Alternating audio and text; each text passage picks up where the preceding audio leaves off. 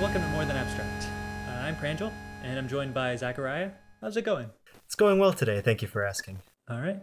So, I'm going to tell you one of my favorite stories. I'm going to start by talking about how whales talk to each other, and then I'm going to relate all that to aliens, and we're going to figure out the middle together. All right? I don't know how you get to the middle of any of these related things, but okay. Ooh, there's there's a more direct connection than you might think. So, um, start with whales, I guess. You know how whales communicate with each other? They just go like, ooh, and it goes pretty far. So you can hear them from thousands of miles away. But that's weird. If I were to stand even 100 feet away from you, I'd need to yell for you to even be able to hear me. So, why would it be that whales can hear each other from so far away? Hmm. This might be a little bit of a shot in the dark, but if they're anything like dolphins or bats, I would assume echolocation, and it's at a frequency that's better for animals to hear. That's not a bad guess. Well, I guess I'll get to that, uh, whether it is or not. So, Okay. the fact that it's water is one thing. Sound travels further in water than it in air, for example. But it's also because of dissipation. So, in the example of me shouting at you, the sound waves would emanate from me, go out in all directions. So, not only you would hear me shouting, but also my neighbor and, and anyone else around, and maybe they think I'm crazy or something. And my soul would dissipate pretty much. That that's right. Your soul would also dissipate. So all these sounds uh, go absolutely everywhere, and the intensity just dissipates over time. A similar thing would happen in water. If you were, say, 10 meters below the surface and yelled, it would dissipate in the same way, but it would probably travel further than it did if you were in air. Hmm. Now, something really odd happens when you go even deeper into the ocean. If you're near the surface, sound travels kind of far, but if you were, say, five kilometers below the surface, pretty deep down, it would travel further, but nowhere near the thousands of miles you would see from whale calls. But if you're in a sweet spot, around one kilometer below the surface, sound can travel absolutely vast distances. But what on earth could be causing uh, that? Oh my gosh. This is the part where I'm supposed to know answers to very hard scientific questions. Oh no, it's okay. I don't expect uh, anyone. I didn't know it until I actually looked it up. So you you might suspect that it's like the speed of sound in water. It just reaches reaches a massive peak at this depth. That's what I thought. Uh, you know, the argument being something something pressure and temperature changes. Something something sound goes far. Right. Whatever you say. so uh, that's about how it goes, but not in the way that you might expect.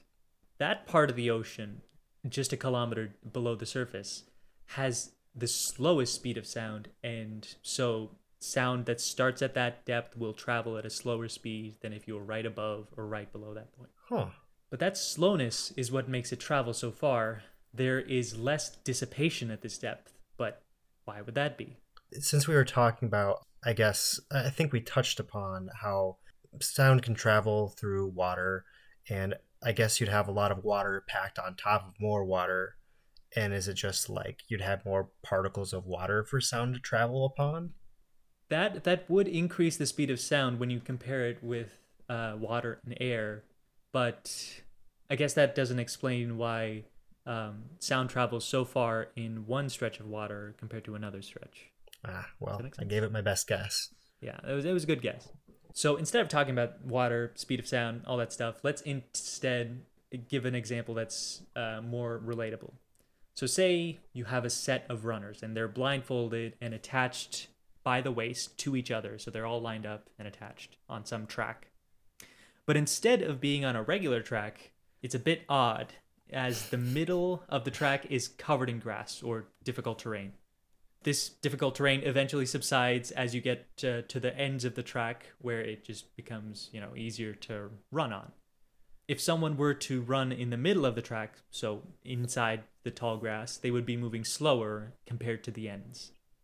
This is meant to simulate that okay the speed of sound is going to be the lowest in the middle the middle uh, being analogous to that point one kilometer down below the surface of the ocean okay Okay. I, I just want to make sure that uh, we're good with this setting that we have here, so you have an idea of um, everything in your mind.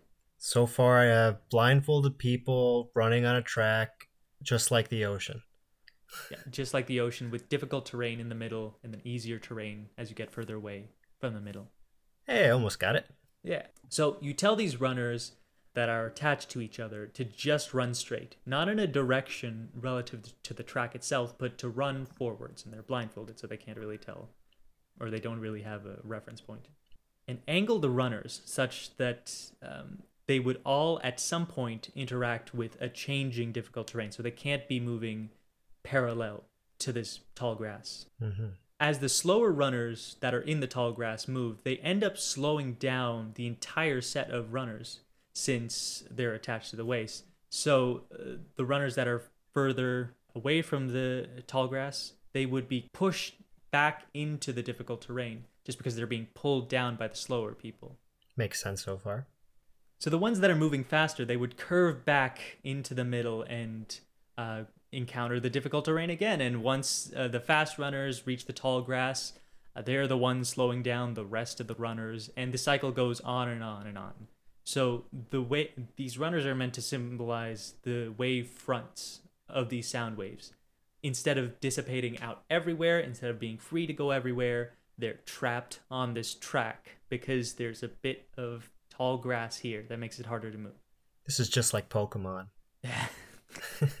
All of a sudden, you're gonna find a Squirtle, and then you then you're then you're stuck there for a while. you know it. So that's analogous to what happens with the sound waves. Just like the runners, they're trapped in this one region of the water that's about a kilometer down. So uh, this part of the ocean is called the SOFAR channel, I guess, because sound travels so far in it. They really named it the Sofar channel?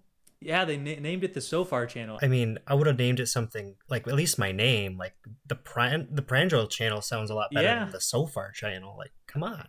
Uh, It kind of does. You know, they should name it that. it's it stands for sound fixing and ranging channel. Wait, seriously? It stands Yeah. for something? Yeah, they made it a, an acronym. Just so uh, this guy Maurice Ewing found this beautiful, beautiful piece of physics. Ewing worked for the U.S. Navy, and this was during World War II. So anything discovered would be used uh, to fight the Japanese. Really, he came up with this idea that say you're a pilot f- uh, flying in the Pacific, you're you're in a dogfight, you're just shooting down some planes or something. And then all of a sudden oh no tragedy strikes and you crash your plane and you you survive the crash but you're stuck in the middle of the pacific ocean middle of nowhere. So we didn't have gps at this point. So this pilot would kind of be trapped right there where he's at. Hmm but uh, Ewing came up with this idea. He thought that if you have this metal ball that's a bit hollow, and it's precisely made such that as you drop it into the ocean and exactly at one kilometer below the surface, it collapses and makes a small explosion. So that sound, because it's in the SOFAR channel, uh, would be trapped in that region and it would travel really far. So you could have sensors like the American West Coast and triangulate where that guy's at, go over there and save him, and then all of a sudden you got an extra pilot. When when was this? Did you mention? This was uh, during World War II. They were coming up with metal balls all the way back then. Yeah, yeah, they, they you know they, they were able to make uh, bullets and stuff, so I guess it's not too far off. I mean, who would have? That's before its time. I mean, the research Yes. is already put in then. We're already, we're still using them now for other purposes. Oh, I, I don't think we're still using it now. we got GPS. That's probably you know, a bit better. But uh, so it's a great idea. But the war ended up ending before he could use it, which I guess is good, but sucks for Ewing.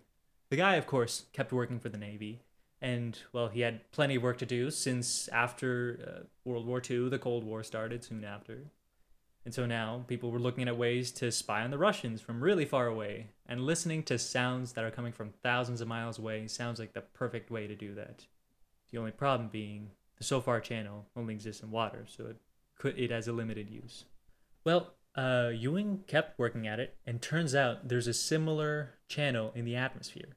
Since all this really relies on is the physics of the speed of sound being at a minimum at cer- at a certain point, so that's perfect. You could just uh, listen to what the Russians are doing. They're if they're blowing bombs somewhere up there, um, the sound will be traveled in the same. It's essentially what's an analog of the SOFAR channel in the atmosphere. Is it also called the Sofar channel in the atmosphere? I don't think.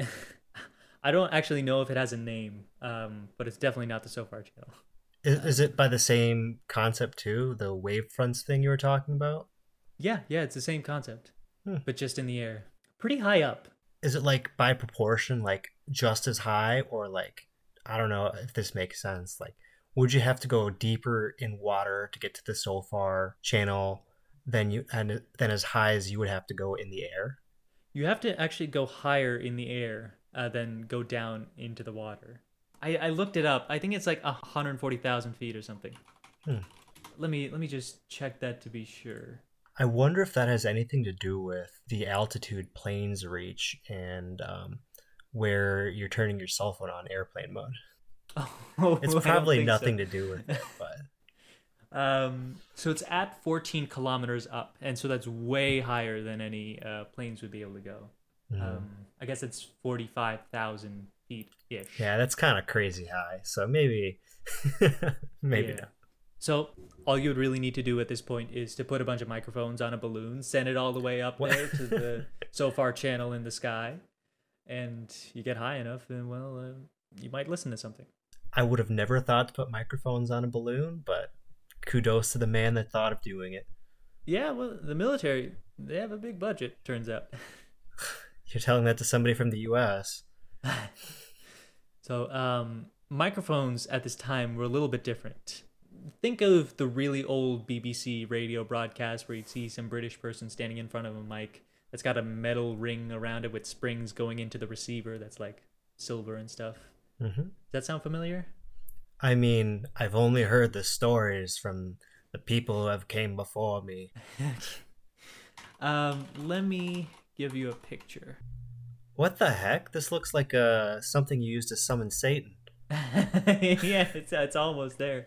This is what a microphone used to be? Well, uh, it used to look something similar. That's a modern version. It's called a shock mounted mic. Mics at this time were really sensitive to vibration, so any uh, wiggling could just give some noise in there, which you don't want. So you need the uh, the springs in there. hmm And so these things would be called discs, uh, colloquially, mostly because of that metal ring. So you put them on these balloons, you they float up really high, and then they listen for a bunch of booms. And if they're they, they find some, it's it might be some Russians, but they are prone to popping these balloons, and they end up falling down s- sometimes. Right, because they're, you know, balloons. Yeah, yeah, they're balloons and they're up in the sky. So since this was military stuff uh, against Russians at this time, whenever something like this happened where a balloon popped, there'd need to be a bunch of people rushing to the site to be like, okay, let's make sure no spies or civilians get a load of this. But there was one unlucky day when a balloon popped and some civilians found it and saw a ton of soldiers just rushing to the crash. And when one porter, uh, one reporter asked someone, "What's going on?" this person happened to reply, "Oh, our flying discs uh, fell out of the sky." And well, people took that to mean something completely different. Uh-oh.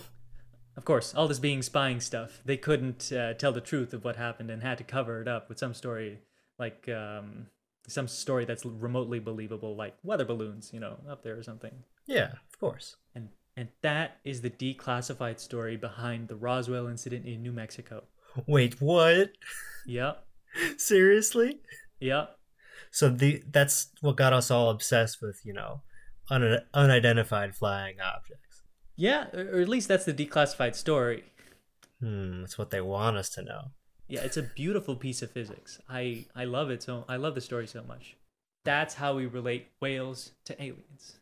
I, I did not expect this to take that kind of turn, but Yeah. I really hope you get to tell this as a physics professor. Oh, I tell this every time to my students whenever we talk about sound at any point. That's so great. Yeah. So that's all I have for you. What did you think about this one? I really did enjoy this. Um, I, I wasn't sure how the aliens were going to come into play, but you know, I was a little disappointed to hear there weren't any real aliens. But that doesn't mean they're not here yet. Yeah, it's true. We all know this is a cover up. And really, like Hitchhiker's Guide to the Galaxy, you know, instead of dolphins, it's whales. This isn't the declassified story. No, this is the declassified story. Oh no, no, I mean this story, the one we're on right now. Yeah, you're right. I actually got the details. Like I got the rights to this one. Uh, all right. So if you like this episode, please consider subscribing and leave a review. Uh, tell us what you think about it. And tell a friend. If you want some supplementary material, you can always follow us on Twitter at More Abstract. I monitor that so you can leave some comments and tell me what you think, or even uh, give some ideas if you have some topics topics that you want me to talk about. And if you like this, uh, you can find more episodes wherever you get podcasts.